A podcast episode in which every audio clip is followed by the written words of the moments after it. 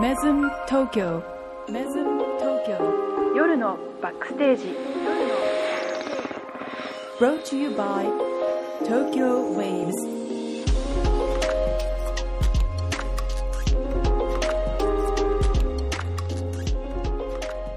Good evening, it's Friday 10 o'clock.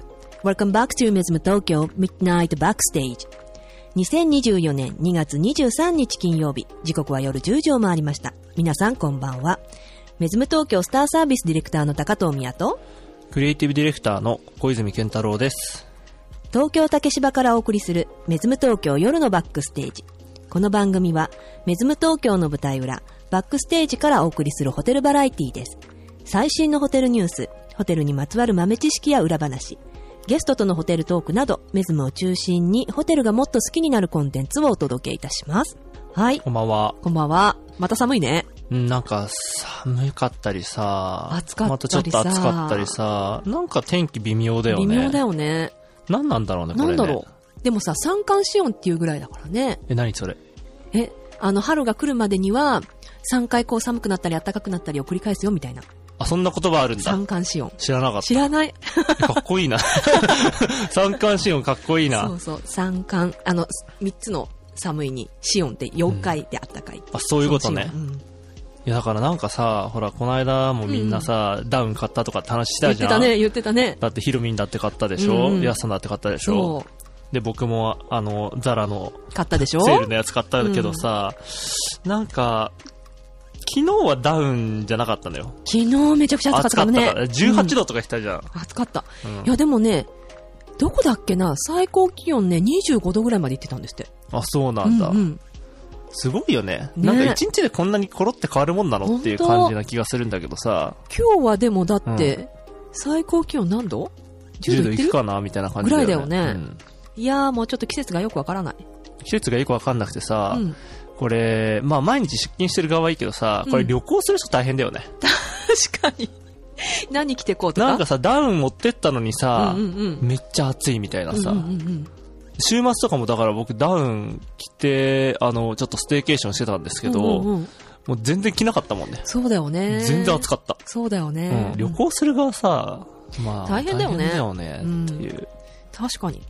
なんかダウン着てると暑いけど、脱ぐには下薄着にしすぎてるとかさ、とかそう。あるもんね。うん。いやー大変だ。うんはい。では、早速ね、始めていきたいと思いますが、はい。今週の企画は、なんと、なんと、名前も決まっておりません。はい。新企画。そうですね。はい。新企画をお送りいたします。それでは早速始めていきましょう。Stay with us.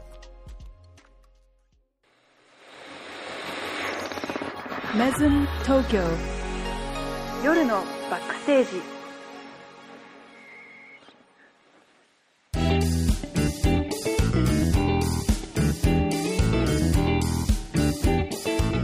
さて、まずはこのコーナーから。うん。気になるホテルニュースをお届けする、ウィークリーニュースフラッシュ。この1週間で話題となったホテルトラベル界隈の様々なトピックスの中から、私たちが厳選したホットなニュースをランキング形式で発表いたします。Let's find out! はい。ナンバー3。ビワや八作、メロンや新茶で作るカラフルな春のオリジナルカクテルモクテルが登場。うん。はい。都会の喧騒にそびえ立つダイナミックなラグジュアリーホテル、グランドハイアット東京では、ビワや八作、メロンなど、春から初夏にかけて旬を迎えるフルーツの味わいをお楽しみいただける、春らしいカラフルなカクテル4種と、モクテル3種を、オークドアバーにてご提供。また、平日の月曜から木曜日限定でご用意するお得なラグジュアリーホテルのハッピーアワープランがオークドアバーおよびバージャズラウンジマリュロに登場いたします。うん。はい。というグランドハイアットさんのニュースなんですけれども、はい。もう発作か。八作って時期いつ春。ええっとね、春というよりはうん。初夏かな。あ、そうなんだ。どうだろううーん。夏まではいかない、真夏まではいかないけど、夏前ぐらいだもんね。うんうんうんうん。をベースにしたカクテルを。カクテルを、うん。このさ、ラグジュアリーホテルのハッピーアワープランっていうさ、ちょっとよくわかんない、どっちなのかよくわかんないよ ね。ラグジュアリーホテルがやる、うんハッピーアワープラン。うん。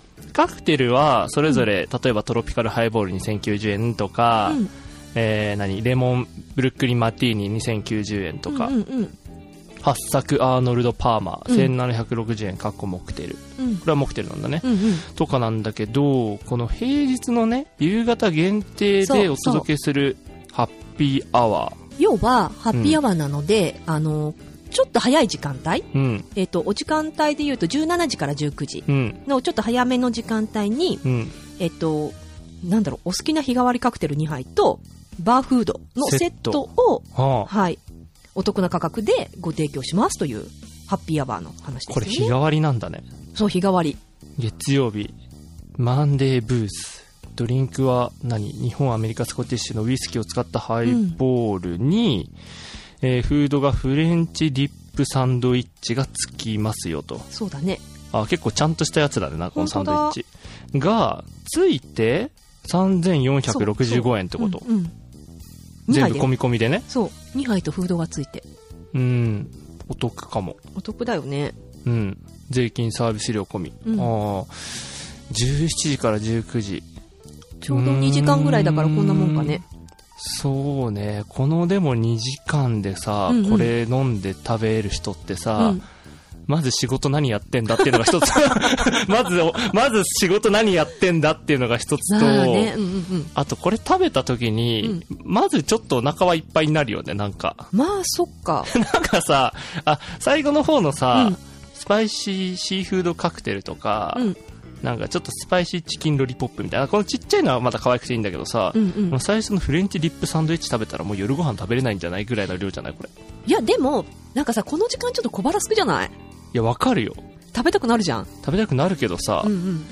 17時から19時の提供時間っていうのが超気になってさ、うんこれなんだろう、19時にギリギリにさ、うん滑り込んでも大丈夫ってことかな。じゃない、ってことだよね。うんうん。夜ご飯代わりみたいなかなあ気持ち、よまあでちょっとなんか逆にねうんうんちょっと小腹ぐらいしか空いてませんと、うんでお酒も楽しみたいですと、でホテルのふ素敵な空間でねうんうん。時間過ごしたいなっていう人からしたらまあいいよねいいよね、いいよね。そうなんですよ。こんなこと、やったことあるないか。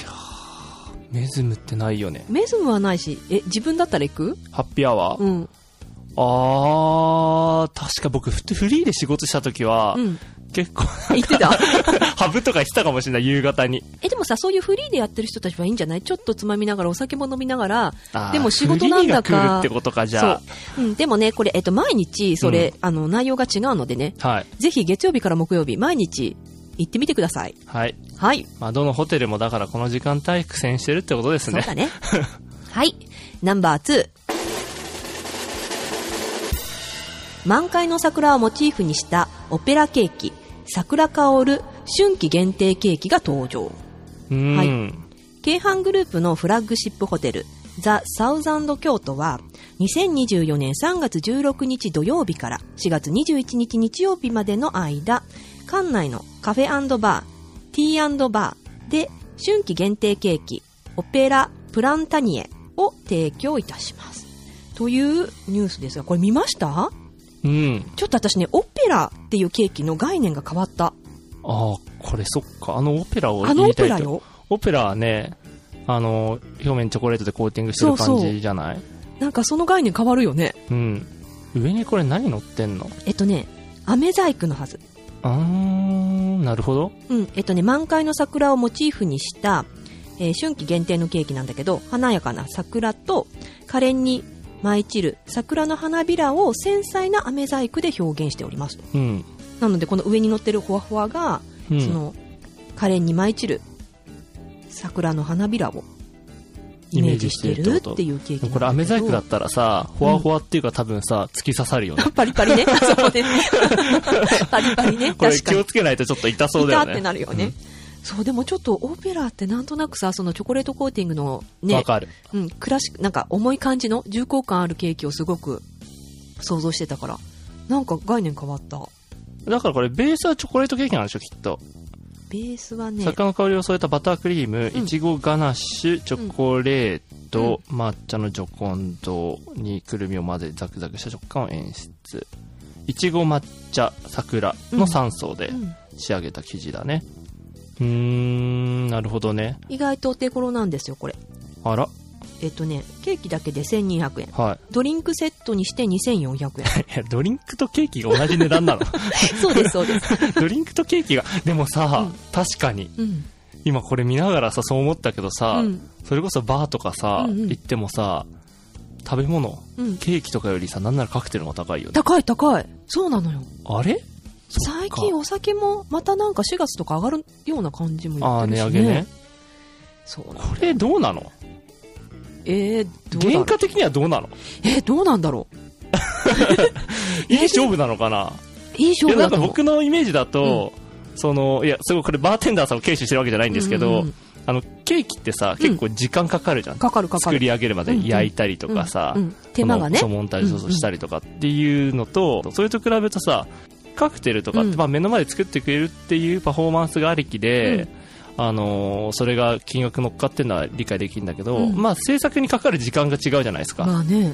でもね、どうだろう。どうなんだどっろうこいどっこいだと思う、私。どっこいどっこいだけどでも往々にしてカクテルとかの方が高いよね、まあ、これはさあれだけどね、うんうんドリンクだから多分紅茶とかなんだろうけど、そうだね。だって小麦粉とお酒とどっちが高いみたいな話だもんね。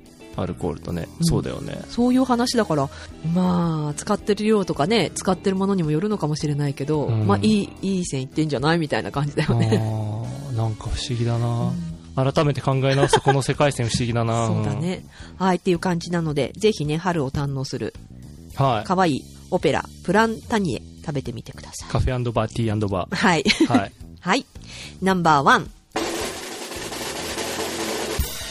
えーサンリオキャラクタールーム、マイメロディ、クロミ、デザートプレート付き宿泊プランを販売。かわい い、えー株式会社社東京ドームホテルは株式会社サンリオの人気キャラクターマイメロディとクロミとコラボレーションしたキャラクタールームの、えーデザートプレート付き宿泊プランを新たに販売開始2024年4月1日月曜日以降のご宿泊に関しまして、えー2024年3月5日火曜日10時より受付を開始いたします、すごいこれまた東京ドームさん頑張ったそうだね東京ドームホテルってサンリオとコラボするイメージ確かにあるけどすごいよね。デザートプレート付き宿泊プランうん。うんでなんかこのさ時間をなんだろう10時からって言ったあ、あの予約の開始予約の開始がね、うん3月5日の10時から予約受付開始で、泊まれるのは4月の1日以降です。うん、あ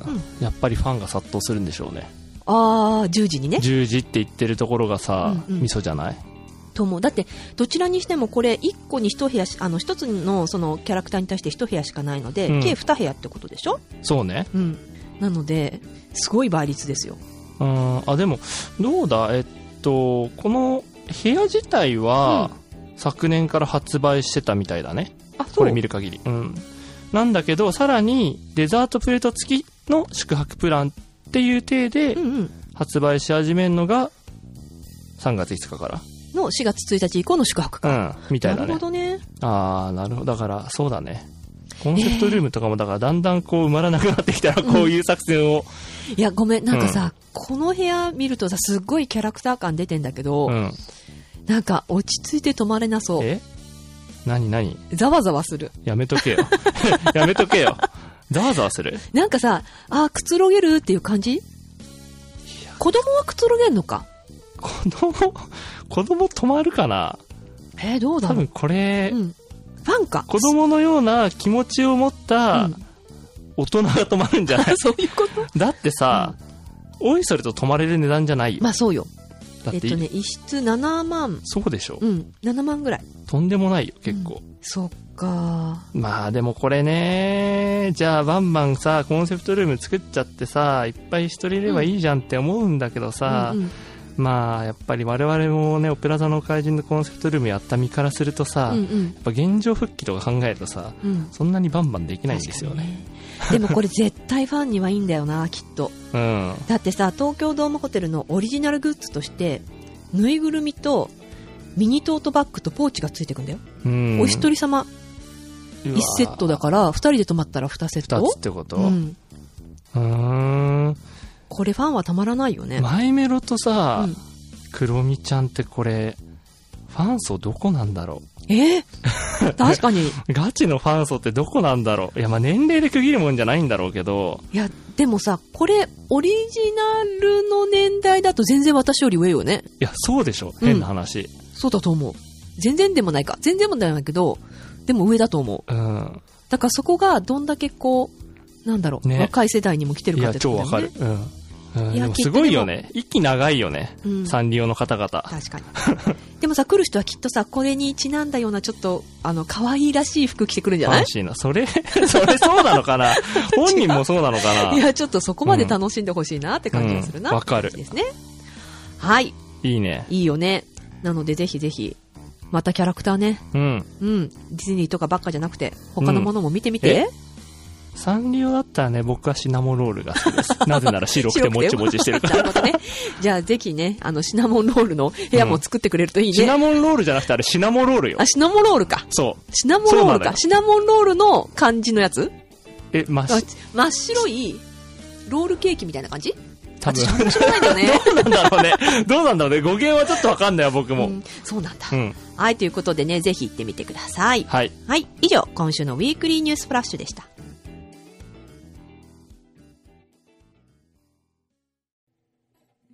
Let's move Tokyo backstage. 夜のバックバックステージ。Let's move Tokyo backstage. 夜のバックステージ。Let's move Tokyo backstage. 夜のバックバックステージ。Let's move Tokyo backstage. 夜のバックステージ。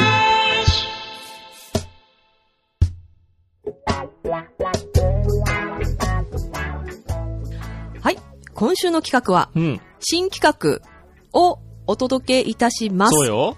はい。なんと名前も決まっておりませんが、はどんな感じですかい。ちょっとじゃあ、叩き台用意してきたんでいきますうんね。はい。はい。コーナー名がはい、ホテリエ工場委員会。ホテリエ工場委員 会。まあ、これおはさんまさん のお笑い工場委員会って番組ありますけうんうんうどん、まあそんな感じでうん、ホテリエのねうんうん、あの、いろいろをちょっと向上していければなって思うんですけなるほどど、えーホテリエなくしてホテルなしと。うん。ホテリエの皆さんがうん、日うん々、直面する様々な課題やうん問題に焦点を当ててはい、雑談するトークプログラムですな。るほど。チームワークの促進う、んストレス管理、うん。ワークライフバランスの向上など、うん現役ホテリエ、うん。まあ、高藤さんね、うんならではの経験や知識を共有しながら、うんホテリエの皆さんがより充実したキャリアを築くための一助となることを目指してなるおほどりますと。なるほどいう、はい。奥素晴がらしいで しょ深いけど、うん、いハードルの 高い。やとりあえず、うんうんまあ、ホテリエの人が、はいあのー実際現場で働いてる裏では、うんうんどういった心情で仕事してるかとか、うんまうあ、んそういったところをちょっと深掘りできればなとなるはほど思ったりとかしてるんだけど、うんうんで、そんなになんか、こうだよね、こうすべきだよね、とかっていう答えを出したいわけでは全くうんない。なるほど。なので、単純にただ雑談したいだけ。はいはい。だけど、なんとなく、似たようなうん悩みだったりとか、モヤモヤを持っていうんうる、んホテルで働く人たちうん。うっんているんじゃないのかなっいるてだろ思うっねてうん、それが、まあ、高藤さんとうん僕と、うん。他の人えっと、一周するぐらい違うじゃん、年齢差もある そんなしこ、とあるで、役職も、うん。働いてる場現場所もねの。ディレクターうんうんとクリエイティブの立場とって全然違うし、うんうんまあなんかそういった知見をこう、ごちゃごちゃさせながら、うんうんうん。いいものが生まれたらいいなとるほど。うんうん。いうふうに考えてまし了て、解。でね、うん本日のテーマが、うん。ワークライフバランスです。はいはい。はいうん。で、ワークライフバランスっていうとさ、うんなんか片方に仕事があって、片方にはプライベートがあって、うんその天秤のバランスみたいな感じに、聞こえるよ言ね。葉尻聞こえなくはないんだけど、うんうんその辺って、うんホテルの人ってどういう風に考えてんのっていう。ああ、どうだろう。えっとね、私はう、ん。なんだろうな。例えば仕事のことをうんプライベートまでに引きずるかっていう話になるんだったらすっぱり切るタイプなんだけど、ああ、なるほどねい。やだからもうなんかう家には持ち込みたくないし、持みちた込いなまとなこいねはあるんだけど、でも、仕事自体はうん自分の、このうんなんだろう、人生の一部だとは思ってるから、そうだよねう。ん。そこはどうだろうななんか全く別物と思ったこともないかなって感じ。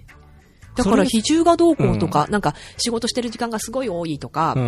もう半々にならなきゃ嫌だとかって思う感じではないの。だだから仕事をする時間が長くて、うん例えばプライベートの時間が少しでも、それも私の人生の一つだからいいかなと思ってるんだけど、その仕事自体を、こう家に帰ってまで引きずったりやったりするかっていうところはないかも。バスって切りたいタイプ。うんうんうんうん。え、ちなみにそれはなんでえ解放されたいから。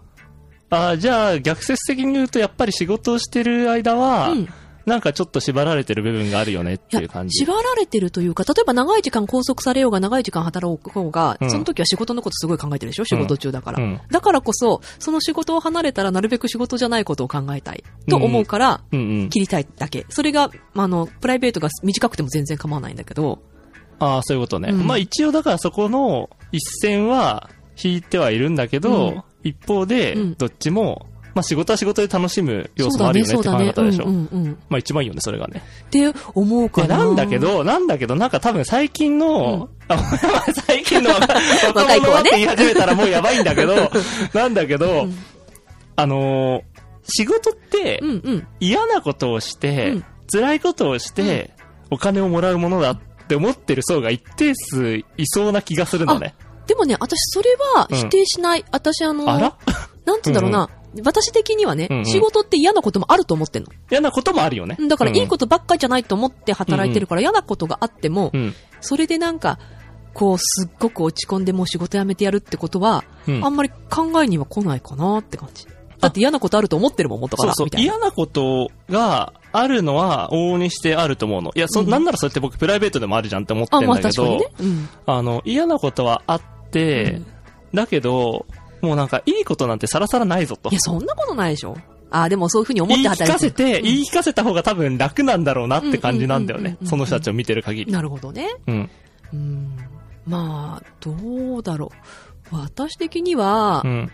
まあ仕事をね、楽しくしたいならう、ん。やっぱり自分から踏み込まなきゃダメだと思うし、間違いない。でもその踏み込むってことはやっぱり大変になると思うんだよね。まあリスクはね、そう。背だ負かわなきゃいけないら、よね。その大変さを苦だと思って、うん。こう変な話、人に流されてるとか、うん周りに流されてるうちは、うん。多分面白くもなんともないよね、と思う。いいね、いい ね。いいね。ちょっとなんかえ違うベテランっぽい意見でいいよ。うんうん。と思ういやかわかなるっ。て感じ。えそういう時期あっああ、性格上の問題だからな。あんまりないかな。あ、じゃあ元から結構、なんだろう、その辺のさ、うん。まあ仕事との向き合い方だったりとかさ、うんまあプライベートとのこの、あそのう、だね割り切り方とかっていうのはさ、うん割ともう天性のなんかあれがあったのかな、才能が。そうかもね。あんまりこう深く考えず、楽観的に仕事もするみたいな。ああ、いいことだよね。とことかもそうかもしれないし、どうせやるなら楽しくしたいとか、この解釈の違いだと思うんだよね、仕事って。うんうんうんううんうんん。。すごいやらされてると思うか、うんすごい大変だって思うか、うんなんか、あ、これこういう風に考えたら楽しいなって思うか。うんうんう。ん、だからその考え方じゃないかなと思うんだうけーどね。ん、なるほどね。いや、なんかね、僕も、こう、デザインの仕事をしてるんだけど、うん仕事以前にまずそもそもデザインが好きで、かっこいいいものとか、うんうん綺麗なものとか可愛いものでも、うんやっぱ見るのが好きで、うんうんどうやってそれが作られたんだろうなとかっていう背景を知るのも好きで、うんうんうんまあそれがなんか結果的に仕事に結びついてうんいるから、うん自分の好きなものであり、うんうんかつ、まあ、きっと多分得意なんでうんうんあろうものがう、んを提供してお金をいただくっていうようなね。うんうんまあそれは本当になんか嬉しいことなんだけど、まあなかなかその、みんながみんなさ、自分の好きなものとか趣味が仕事につながってるわけではないじゃん。そうだよね、確かに。で、趣味と仕事ってまあ、別じゃん。ほとんどの人からしたら。うんううんん。だからそこの辺のなんかね、あの、割り切り方だったりとか、うんうんあの、そこでモヤモヤしてる人が多分ね、少なくないと思うんあだよ少ね、なくないと思う。うん例えばさ、だってさ、どんな仕事でもこう振られたり任されたりしたらさ、うん嫌だなと思ったら嫌でしょうん、嫌よ。でも、あ、これ自分が選ばれて、うん。こう、任されてんだと思ったら嬉しくならない、っていう考え方だとそういう観点ね。うんなんか押し付けられてんのかなって思うのか、いや、選ばれて任されたんだって思うのかによって、全然しがあの仕事の仕方も変わるし、受けた仕事も感じ方変わるよね。受け入れ側のスキル必要だよね。そうだね、そうだね。まあ、だ言う側ももちろんさ、うん。言い方あるけどうさ、ん。まあでも大抵さ、ねえ、人にそこら辺さ、うん。期期待できないじゃん。 そうね。人に期待するよりもさ、うん自分が頑張れるようになった方がさ、うんいいじゃうんん。そういった意味ではさ、仕事を振られた時にどういう風に受け取るかっていうマインドセットが大事だよね。そう、だから多分、その、あの、上に言われたらしょうがないよね、とかって思ってる人っていうのは、すごい多いと思うんだけど、うん。そもそものその、自分が受け入れるときにどう思ってるかっていうとこなんだろうなって感じがする。いや、わかる。うん。いや、それ嫌だもんな、嫌だけどいや、もさっ。と言えばさ、その仕事を選んだのお前だろうっていう さ。いや、もう超体育会系なんだけど。 超体育会系な観点なんだけうんど、うんうん。そう。ね、まあね、確かに。大丈夫かなこれ。 この話共感されんのかなでもね、私、うんあの、プライベートと仕事、あの、きっぱり分けたいとは言ってたけど、うん案外、こう、プライベートでさ、ぼーっとしてる時とか、何も考えてない時に仕事のことで、あ、これやったらいいかもとかさ、うんあ、あれこうすればよかったと思うことって浮かんできたりすることあるじゃないある。常に別に仕事のことを考えてるわけじゃないんだけど、うん。なんかそういうところも大事なんだろうなと思うんだよね。うん。いや僕まさにそれだね。そうでしょデザイナーなんてそうかなとう思う。ん。デザインがまず一番大きい枠であっ て、その中に仕事とプライベートがあるかなぐあらあー、い。なるほどね。まあデザインインをさらにその上うでん人生で囲ってる気もすするんだけどう、んうんいやなんかね、そのワークライフバランスっうてんうん。いう概念もちょっとなんか、やや、やや廃れ気味っていあそうなんうだ話もあっうんてう、んで、その代わりになる言葉がね、うん。これ結構僕の中で結構しっくりきてんだけど、うん。えっと、ワークインライフ。うん。ワークインライフっていうのは、ライフ、人生の中中にに仕事がある仕事があると考なえほる。どうん。だから人生を第一に置いていて、うん自分らしい生き方の中うにん自分らしい働き方があるとうん。いう言い方。うんあとは、えー、ワークライフインテグレーションって言葉もあるんだって。うん。うん。それぞれを人生の一部として統合して捉える。うん。うん。統合インテグレーション。うん。うん。ううんん。だからワークもライフも、まあ、込み込みで、うん。うん。共存してるよ、みたいそなうそ感うじか。そうそうそう。なるほどねう。ん。うん。なんかちょっとこういう考え方みたいなのうん。も、うん。昨今、うん。うん。まあ、コロナ禍を機になのかな、なんかうん、だんだんこう、えー歌われ始めているみたいで、確かにね。だってコロナとかになったらさ、家で仕事すること多くなったじゃないうんリモートとかでね世間一般はそうだよね。そうあれあの時意味わかんなかったよね。そうするとさ、うん。やっぱりどこからが仕事でどこからがプライベートなのかがさ、うん働いてる空間が会社とかじゃないからさ、うん自分の家だったりさ、うんカフェだったりするわけだからさ、うん、なんかこう、うん、きっぱり切るのも難しかったりするよね。うん。だからバランスを取るというよりは、なんとなく共存してるなっていう感じの方が強いのかなって感じはする。うんうんうんうんうんうんううんん。っていう感じの流れになってきてるよね。かもしれないね。うん。でもなんかね、その辺がやっぱり、えーっと、わかんない。高藤さんはもしかしたらそういう天性の才能があうり、んうん。僕もたまたまそういうラッキーパンチがあったっていうのもあるかもしれないんだけど、なかなかね、その、うん、特に若い世代うんうんで、うん要はその仕事の権限がない立場からするとさ、うんうん、まあ基本与えられるわけじゃない、仕事。うんうんその時に、さっき高藤さんが言ったみたいに、うん選ばれたんだなと。うんうんうん、君に任せたいって思われたんだなっていうふううんに、うんちゃんと自分の中でうんうん整理できればいいんだけど、うんまあなかなかそうでもないそ人うもだ。ね。でも私も若い時は権限なかったからさ、何が決めれるわけじゃないじゃない、うんうんだからこそ、よし、権限持ってやろうみたいな。あ、逆にねうん、それが着火剤になったとこあんの、。んあるよ 権限持ってやろうって。権限持ってやろうって。そうやっぱりなんかさ、でやっぱりその人一倍働いたとか頑張ったみたいなさ、えっていあるう、わけ、それは。人一倍頑張ったとか働いたっていう感覚は自分の中ではない。ないで、も、うん。え、これ言われるがままさ、まあもちろんやってたことに不満があったとか不満がなかったとかではなくて、どうやって誰が決めてんだろうと思ったら、あ、あの辺の人たちが決めるんだ。うん。じゃあ自分の意見通すにはあの辺まで行かなきゃいけないんだ、みたいなさ。あー、そこちゃんと見せたんだ、俯瞰して。そういう感じかな。だから自分の思い通りにするためには、うん自分に力をつけて、うわのし上がるしかねえ かな、みたいな。うわ体育会だった。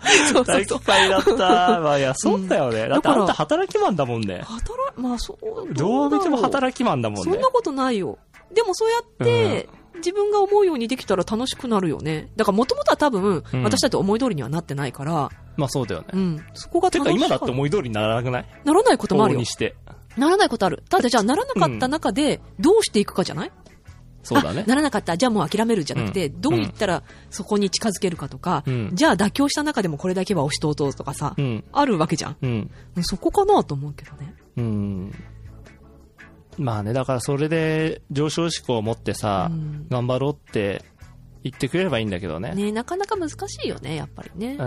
まあ人間だからね、人間だからね。気持ちが追いつかない部分もあると思うんだけれどもうんうんうんうんうーんなるほどうねんいや、でも私、仕事はね、あの、プライベートを充実させる意味でも、一部だと思ってて、だってお金とかないと何もできないでしょ、このご時世。いやそうだようん、だから、そのために働いてると思ったらいいんじゃないと思うけど。あまあその割り切り方もうねんうんうんまあそれもありだよね、うん。うん、だから全然僕、仕事は仕事で、プライベートはプライベートで割り切ってやってます、なぜならでその答えが出るんだったら、めちゃくちゃ納得いくんだけど、うん。うんうんなんかね、そ、そこら辺がなんか、グラデーションが、うん もうやっとするもやっとしながうんうんうら、生活してる人がう、ん。まあ少なくないなって、僕の周りの話なのかもしいれなやい、けどね。そんなことないと思う。よ。うん。多いと思う、そういう人。うん。そんなに嫌ならやめちゃえばって言いたくなっちゃうんだけどさ。 わかまあでもね、一方で、うんうん一方で、えっと、結局それってどこの場所に行っても、うん往々にして嫌なことってあると思うんだよ、あると思う、あると思う。楽しいこともあるし、そうだし、うんうん嫌なことも絶対にあるじゃん。うんうんうん。だから、簡単に辞めるとか、うん。簡単に転職するとか、うんそれで解決すると思わない方がいいよね。うん私もそれは思うう。んなんかそこで乗り越えられないものは、次に行っても同じことになるだろうなと思うし、そうでしょ。なんとなくね、うん。うん、まあそれで転職繰り返していくのも、手ならいいのかな今だとほら、配膳とかさ、うん。なんかアルバイトでずっとつなぐとかさう、ん。いろいろあるじゃない働き方も。うん。まあ、ホだってテルだったらね。うん。だから、なんだろう、正社員だけが全ての道じゃないからさ、うん、自分に合った働き方してもいいのかなって感じはするけど ね。そうなんだよね。まあ、またね、ちょっとね、そう。こんな感じよ。こんな感じこんな感じよ大丈いや、答えはないんだけど。 ないよないよね答えはこれねないんだけど、多分なんとなくこの筋の悩みを持ってる人って。多いと思う。多いよね。多い、絶対多い。絶対多いでしょう。ん、だけどさう、ん。言う場所ないじゃん。言う場所ないし、正直これ答えないからね。ないよ。ないないない。もう自分の考え方一つかもしれないし、周りからの影響があるかもしれないし、うん。働いてる環境かもしれないし、うん。ないもんね、答えね。うん。ないんだけど、まあなんか、今、一線で仕事をしている人たうちん。にね、うん。そういう考え方もあるんだなとか。そうだね、違う方向性からこう見えて、あ、そんな考え方あるんだなって思えたら、うんもしかしたら、こう、またちょっと違う道が見えるかもしれないようね。ん。うん。そうぜひ考えてほしい。そうう話をしたいんですよ。考えなくてもいいか。なんとなく聞いてほしい。 うん、なんとなく聞いてほしい。うん。なんとなく聞いて、うんああ、そういう考え方もあるんだな、うん自分はこうだな、うんみたいな話、うん。でもそれで自分はこうだなが分かってくるだけでも、めちゃくちゃいいと思うし、うん、成果だと思でうし。なんなら、それ実は僕はこう思ってましたとか、うん。あるんだったら、意見が欲しい。ああ、なるほど。 確かにね。そう、感想もお待ちしております。はい。ということで、どうでしたか第1回目。ちょっとほわほわしてましたけど、 ほわほわしはい、うんあそうね。そうね。今回は、そう、一発目で、二人でやったけどちょっとやってみたけど、まあ時には、違う人の意見もね。うん。うんまあ、それにちなんうだんうん。人とかね。うん。いやー人事の登場回数多くなる気がするな。呼びながらね。呼びながら、うんちょっ。といろんな。考え方とかね。そうん。見ていけたらいいかな。う。ホテリエのあれやこれやをちょっと話していければなって思ってます。はい。ということで、今週の企画は、えっ、と、ホテリエ工場委員会はい。第1回目をお送りいたしました。はい。はい。光の道渡りましょう手と手をつないで行きましょう光の道渡りましょう二人の歩幅で行きましょう穏やかな風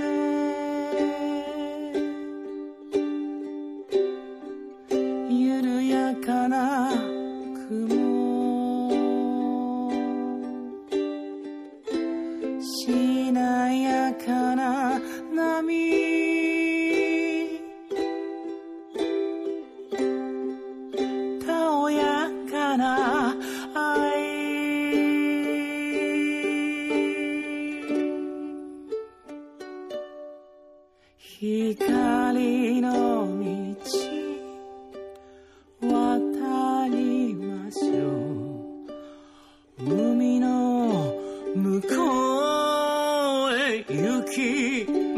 しょう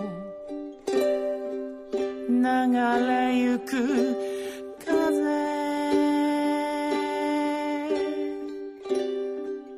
とどまらぬ雲寄せ返す波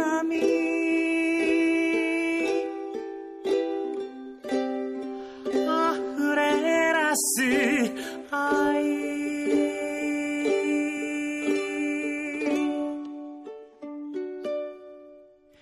光の道渡りましょう苦いかなへ行きましょう流れてゆくのは風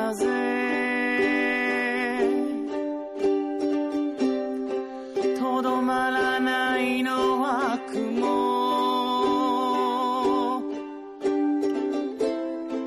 寄せて返すのは波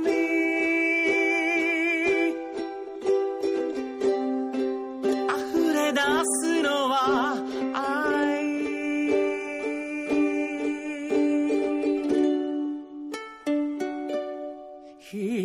光の道渡りましょう手と手をつないで行きましょう二人の歩幅で行きましょう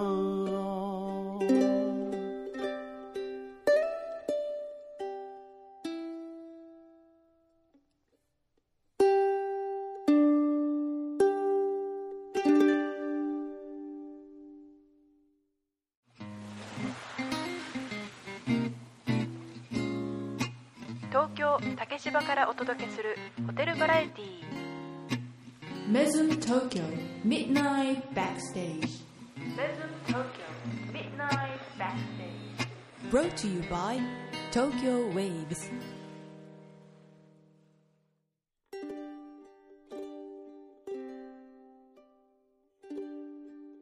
今週のウィークリーピックアップトラックスは、歌ってるさんで、光の道をお送りしました。はい。えー歌ってるさん。こんな時代だからこそ、いつも心に愛と平和を、詩吟、フォークソング、ロカビリーをルーツに持つ、歌ってるさんが、ショーケースに季節ごと12度目の登場ですと。はい。左利きのギターとウクレレを持ち替えながら、半径1メートルから出 た。半径1メートルから6点、えー6371キロの愛と平和を全ての人へ心を込めてはい。歌います。はい。これ地球の半径ね。はい。はい。地球全体をね、はい はい、地巻き球込んはで地。球全体を巻き込 むと。はい。光の道は、えー2021年12月にリリースされた、愛と平和4に収録されている楽曲で、はい。えー朝の海、うんえー夕方の海に浮かぶうん陽光と水面に描かれる光の道に希望を見つけましたとうーん。いうコメントうん。をいただいております。え、ちょっと歌ってるさん、詩吟 歌ってるさんの詩吟聞きたい ね。ちょっ可能と、性しか感じないよね。そう、詩吟なんてやってたんだと思って。いけそうな気がするみたいなことでし ょ。わかんないけど、詩吟って、信じますみたいなことでしょ。うん。ルーツか、へえ、意外だった。なんで歌ってるさんが結構登場してんのにさ、まだそこ知れないね。そう。 まだ知らない部分があったなんて、って感じだったね。えーメズム東京で毎晩繰り広げられるライブパフォーマンス、メズムショーケース、出演アーティストの情報とタイムスケジュールは、えーメズム東京公式ウェブサイトのショーケースのページをご覧ください、はい。えー歌ってるさんは次回3月8日金曜日の出演予定ですとはい。いうことですそっか。え歌ってるさん結構出てます歌っね。てるさんちょっと酷使しすぎじゃないです か僕たちあの好きー、だからって好きだからってちょっと使いすぎじゃないですか2番手に上がってきてるんじゃないあそうねジプシーバカコンさんの次に上がってきてるようねん。その次ぐらいにマイペティさんがあいるそうよ、ね、ね、 そうね。 そうか、そうか。はい、ということで、はいえっ、と、メズムからのお知らせです。えっ、と、今回は、新作パフェはい予約開始ああれ始まった始まったかもしれない。始まったかもしれなこい。の収録の時点ではまだ始まってないけ ど、この放送が乗っかる頃にはうん始まってるかもしれない。うん。なので、えっと、ぜひ、新しいレイヤードパフェはい。なんだかはちょっと秘密にしておきますが。 はい。見ろと。見てください。見ろというこ見とてでくすね。ださい。で、これがカットされてたら、まあ、カットされてたらもはやみんなの耳に届いてないんだけどう、んうん。もう意味がわからなく なると。はい。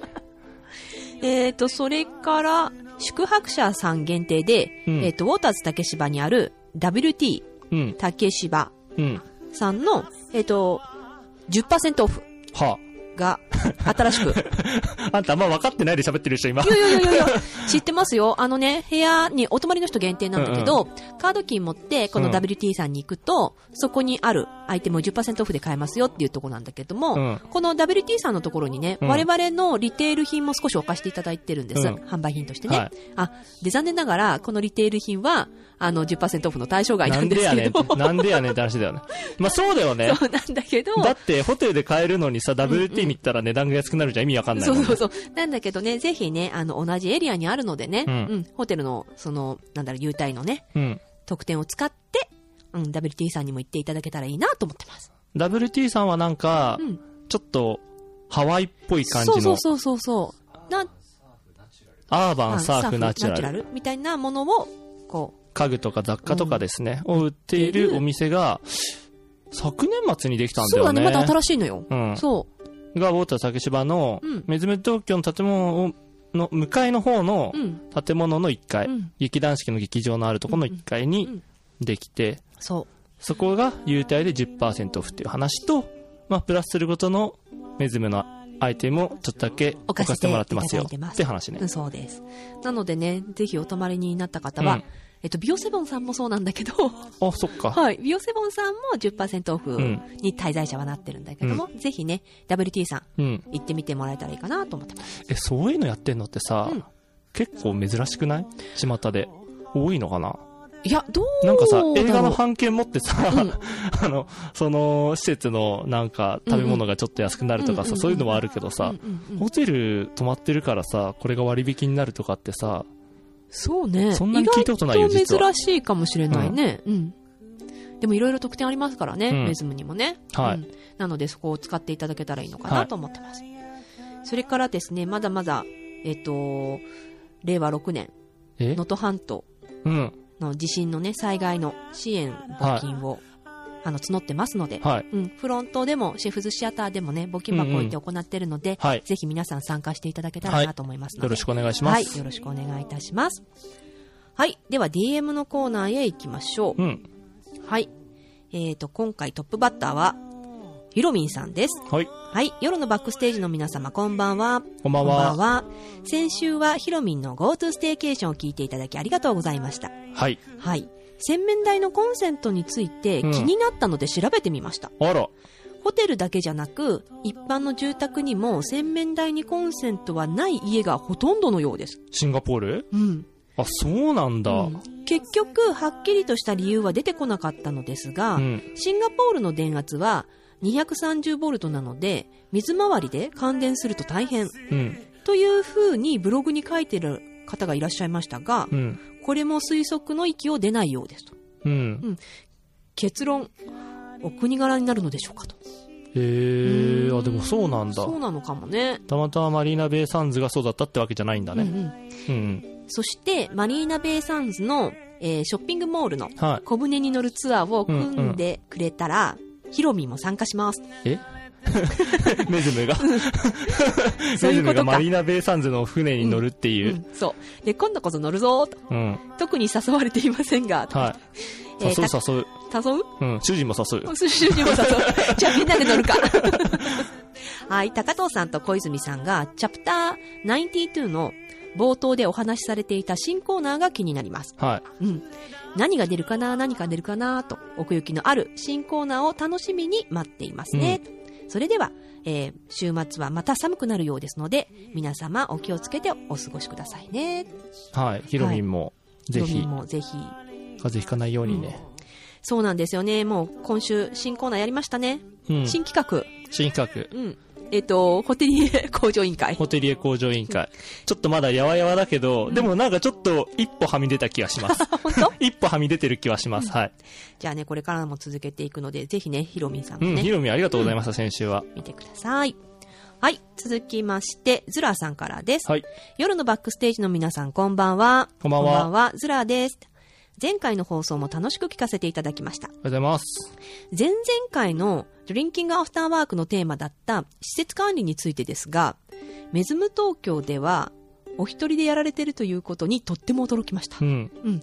部屋の管理だけでも大変だろうと思っていたのですが、エネルギー管理が主な仕事ということなんですね。うん。すごいです。うん。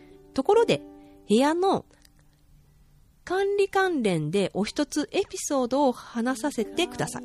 はうん、去年の春メズム東京に宿泊した際客室で小学生になりたての息子がピアノの椅子を壁にぶつけてしまい、うんへこませてしまいました、あ。ええー冷蔵庫横でクローゼットの外側の茶色い壁ですうんうん。わかるよ。すぐに電話で状況と弁償する旨を伝えたところスタイリストの五十嵐さんがうん。現場を見に来られ施設に確認するということで一旦戻られましたはうん、するとまた戻ってきたと思ったら弁償してもらうほどの傷じゃないので大丈夫だということい。うーん。と、えーペンギンのタオルアウトをプレゼントしてくださいましたほう。いつも元気な息子が落ち込んでいたのを察してこれで元気出して残りの旅行を楽しんでねと声をかけてくれたのだそうですえー。相手の様子をしっかり見ていないとできない対応ですよねとうん。うん、素晴らしいホスピタリティに感動しました。また、今思うと、その時に壁の修理をしてくださったのが滝波さんなのかなと思うと、あー。うん、なんかじんわりくるような思いを感じました。うん。あの際は本当にありがとうございました。そして、あれ以来息子は同じようなミスは犯していません。うん。皆様のおかげです。本当にありがとうございます。メズム東京はタレントの皆さん素敵ですよね。と料理も美味しく、バイバイスポットもたくさんあっていいですね。うん。あ、ヒロミンさんすいません。バイバイスポット気に入りまし映ったて。るな、ちょっと。映っちゃってるな。 使わせてください。うん。伝染してる な。 GoTo ステーケーションのシンガポール楽しかったです。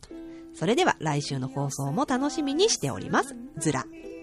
うん、ありがとうございます。あ、そんなことあったんだねそん。なことあったんだ。うんすごいね。そうなんですよ。あの壁を直したのは、きっと、滝波さんです。うなんか自分のホテルのことだからこんなこと言うのあれだけどさ、うんいいホテルじゃん。そうだいい ね。ホテルじゃん。ちょっとなんいいかホテルやん、ペンギンのタオルアートの話、ううんんちょっと本人聞いたら嬉しいだろうね、これね。そうだね。うん、ちょっと伝えておきます。まあ、滝波さんも、あと今出てきた、五十嵐君ちゃんも、優しいからね。優しいのよ。優しいのよ。まず、まず前提として優しいからねう。ん、そうこれさ、ホテル云々っていうかさ、うんその時に担当してる人のさ、うんうん優しさあるよね。 まあそうだね。ぶっちゃけ。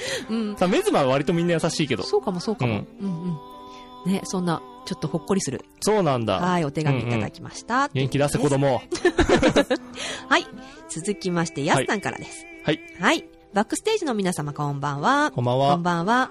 先日の日曜日は、吉江さんのショーケース演奏を拝見しにメズムさんへあら伺わせていただきました。はうん、昨年末のクリスマス以来の、えー今年初の訪問でしたが、い。うん。インバウンドのゲストの方の多さにびっくりした次第です。それはさておき、お酒を飲みながら素敵な音色と夜景で癒されまして、とてもリフレッシュできた休日となりました。うん3月も吉江さんのショーケース2日間あるようですので、来月も楽しみです。うん。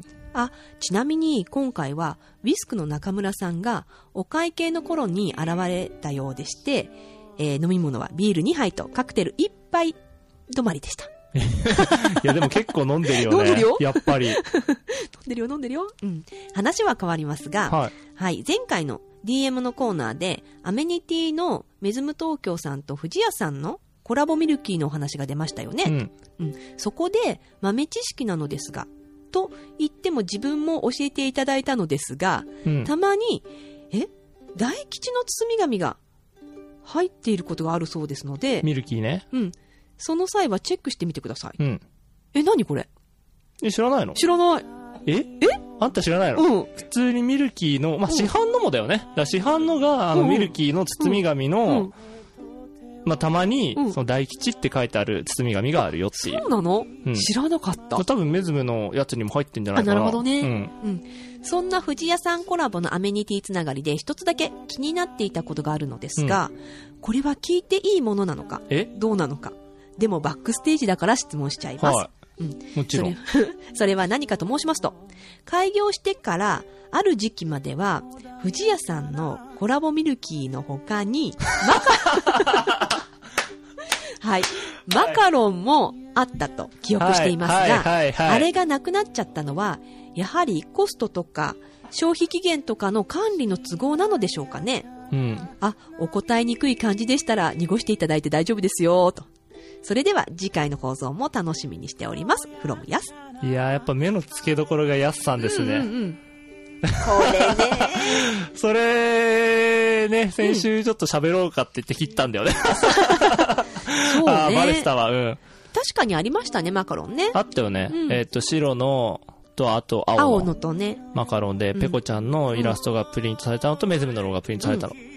これね、意外と人気ではあったんだけど、やっぱりちょっと、どちらかというとコストというよりは、消費期限の問題かな。うん、まあ、管理上の問題だよね。そうだね。ちょっとめんどくさいんだよね。あのー繊細なんですよ、ミルキーより。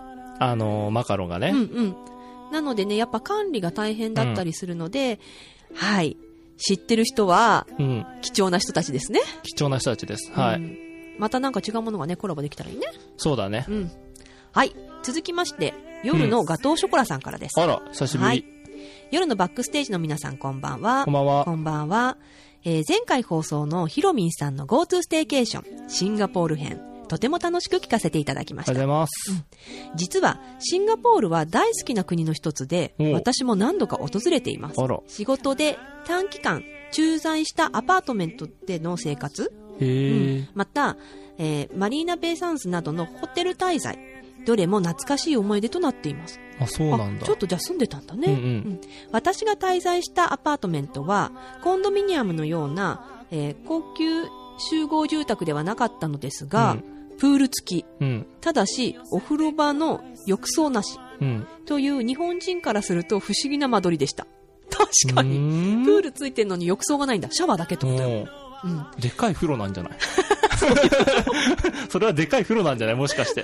はい。暑い国なので、お風呂代わりに1日数回シャワーを浴びるといった感覚のようです。うんうんうん生活してみて驚いたことといえば、車の税金がめちゃくちゃ高いことです。おう日本と比べると、えー価格が4から5倍といったとこでしょうか。え、自動車税ってことうん。狭い国土のため、政府が車の総台数をコントロールしているためのようですと。その代わり、うんえー公共の交通機関はとても安く、朝の出勤は MRT、うん。帰りはタクシーなんてこともたびたびありました。うーん。さて、シンガポールの魅力として、やっぱりシンガポール料理は外せません。うん。代表的な料理は、チキンライス、まあ、チキンライスね。ううん。バクテはいはいはいはいはー、ラクサ、うん、チリクラブ、い。うん。フィッシュヘッドカレー、フィッシュヘッドカレうん、などですが、特に本場のバクテーとチリクラブはうんもう絶品すぎて、ー。うん。このためだけに弾丸旅行したくらいです。したいくらいか。ううんーん美味しいんですって。また、フィッシュヘッドカレーは、フードコートでいただくこともできますが、うん。リトルインディアなどに足を運ぶと、えー現地の方は上手に手で食しています。うん。うん、私も一度だけトライしてみましたが、舌を火傷する前に手を火傷しました。え 手でこう食べるからか。あ、そういうことうんうんうん。へえ。そういえば、ウォーターズ竹芝の3階にシンガポール料理のレストランが入っていますよね、とうんもしシンガポール料理の食事会を内々に開催するようなことがありましたら、ぜひぜひお声掛けくださいと。あ、行く一緒に。夜のガトーショコ ラさん。行こうよ。久しぶりの、えー DM となりましたが、これからも小泉さん、そしてひろみんさんの GoTo ステーケーションを楽しみにしております。夜のガトーショコラ。ありがとうございます。ということで、シンガポール料理好きなんですって。てか、まあ、住んでたんだねう。ん。うーん、そうだ、いや、そう、バクテーさ、うんバクテーってなんかちょっと、なんていうの若干漢方っぽい感じだと思うんだけど、どんな料理だっけえ、なんかね、えーっと、パッと見サムゲタン。 ああ、そ。うん、パッと見サムゲタンみたいうなうんうん感じの、あのね、カルディにね、売ってるって言ってたんだけど、あ、ごめん、サムゲタンめちゃくちゃ嘘ついた。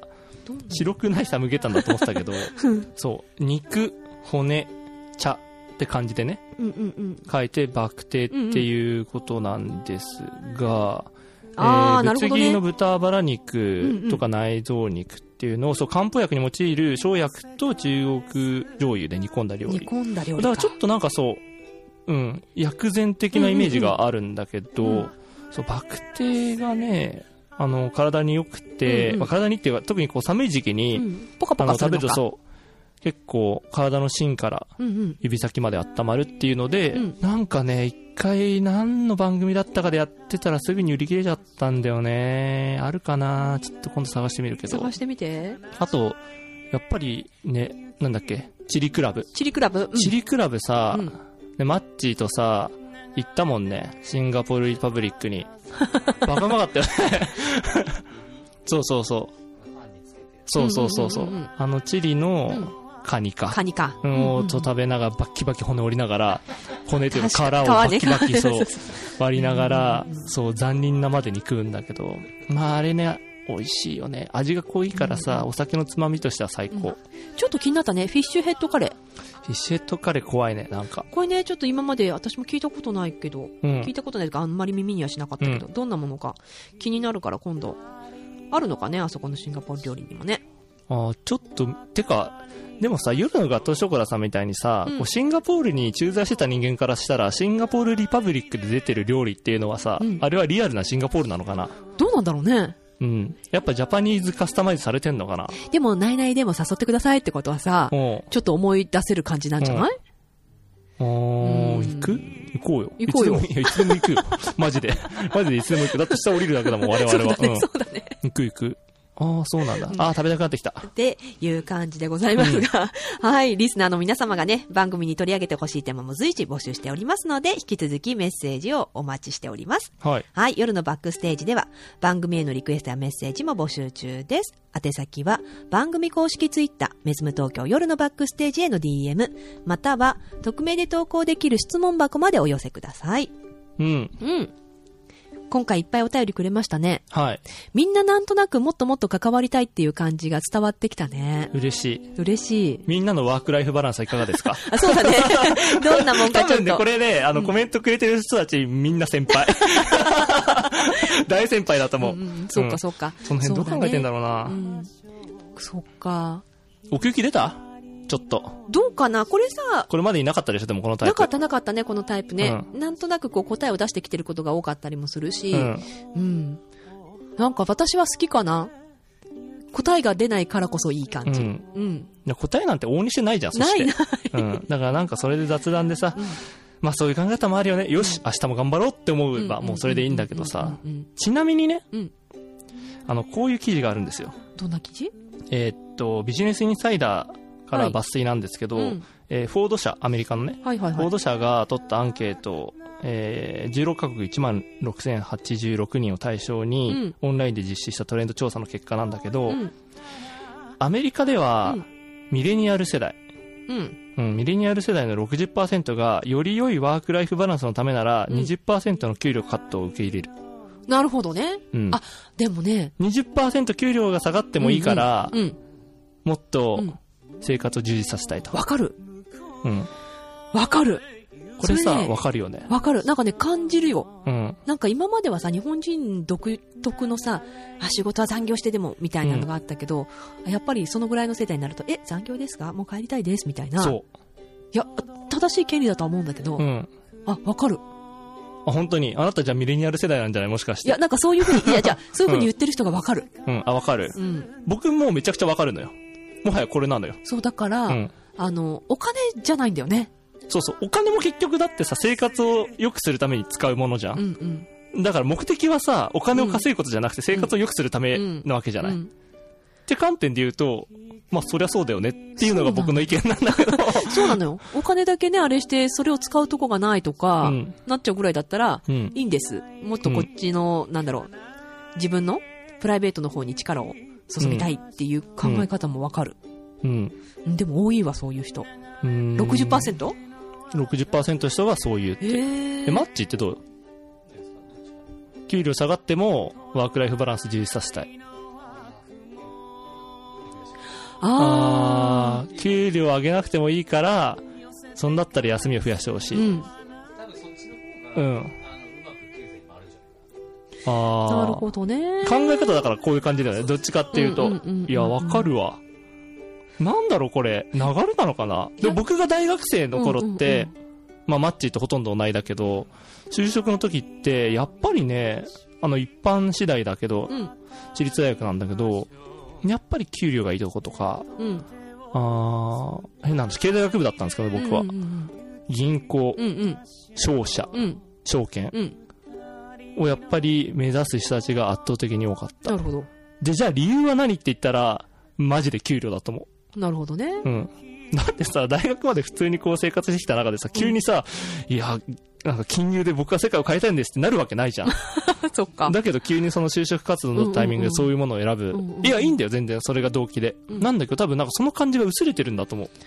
いや、っていうのもね、その就職した僕のその友達だから、大学の友達って結構、金融系多いんだよ。うん。でもみんな、なね、辞めて、うん。辞めて同じ金融業界じゃなくて全く違う業界、うんうん。 IT の人もいるしそれこそサービス業の人もいるし、に行ってる人、まあ、もしくはやっぱ独立したいなって思ううん人うんうんがねすごい多分ほとんどそうだわえ、それは何金融はお金はいいけど、なんだけど、まあ、隣の芝が青く見えるっていうのもあると思うけどね単純にね、うんうんうんうん。うんもっとなんか、あのー今の仕事のスタイルでお金を稼ぐっていうことじゃないところでうんうんうん高揚感を得たいとか生活の充実を図りたいとか、うんうんうんっていうのをやっぱり30ぐらいでね、みんな考え始めるっぽいんだよね。あらそう、今考える時期じゃないじゃん。いや、だから さ、まあいや、僕も考えたりしたけど、まあ充実してそうだもんね。充実してるのと、あとはやっぱり、隣の芝が青く見えるって、まあわかるよ。うん。わかるけど、それ以上にやっぱり、今目の前にある自分の庭をちゃんと手入れするとか、うんうんうん自分の庭に芝生を植える作業っていうのを怠っちゃダメだなっていうのがあっうんうんうんて、いやでもさ、うん。それも、まあ、最近の子って片付けちゃいけないのかもしれないけどさ、うんいいとこに行きたい人はさ、植える作業はしないからね。いや、そうそうそうそう、そうなのよう。ん。わかるよ。わかるし、なんか、羨ましくなったりとか、あいつああいうことやっていいなとか、こいつはこういうことがあっていいなとか、あの業界はどうだなとかって、もしかしたらホテルだったらあっちのホテルの方がこうかもなとかあるかもしんないけど、そっちはそっちの地獄があるから。あるよ、あるよ、そう絶対あ るよ。そ、 そ、そこを見ようよっていう、そこもあるよって。そうねいいとこもあるよ。うん。地獄もあるよ。そうだね。うんそれは今の場所でも天国と地獄はやっぱりあって、そう考えた時にやっぱ自分でそこをちゃんと自分の持ってるまず範疇をきれいに耕して、うんもうこれ以上やることないなと。うん今ここの場では。うんだったらいいと思うけど、うんちょっとそうじゃないとなかなかね、そうね。っていう風な僕は考え方。なるほど。うんまあさ、往々にしたさ、転職するときにさ、うん。どこの企業さんもね、うん。もちろん自分のところのいいことは出すけどさ、うん悪いことは出してこない からね。まあそうだよね。それはそうだよね。 そりゃそうよ。うん。うん。だからね、悪いとこには気づけないもんね。う。うんんからね、まあなんかその辺も踏まえながらうんですけど、あのーこれからのね、うんうん。若い子たちがうん。 人生を。人生を、はい、ワークライフバランスを、まあそうねさっきの言葉で言うとワークインライフ、ワークインライフ。うんう。ん、を充実て、うんさせられ、させることができるのであれば、うん。まあこのコーナーいいかなと。そうだね。それにはやっぱりさ、経験者のさ、ああでもない、こうでもないって聞けるとさ、うん。自分がこれから歩むかもしれないことがわかるからね。うん。うん。なので、それで考え方も変わるかもしれないし。ホテルへのみんな。な一緒に向上しようぜ、 いいかもしれないということです。はい。ということで、はい。また来週もはい。聞いてもらえたら嬉しいです。嬉しいです。はい。Thanks for listening. 次回もお楽しみに。お相手はメズム東京高富宮と、小泉健太郎がお送りしました。はい。それでは皆さん、素敵な夜を。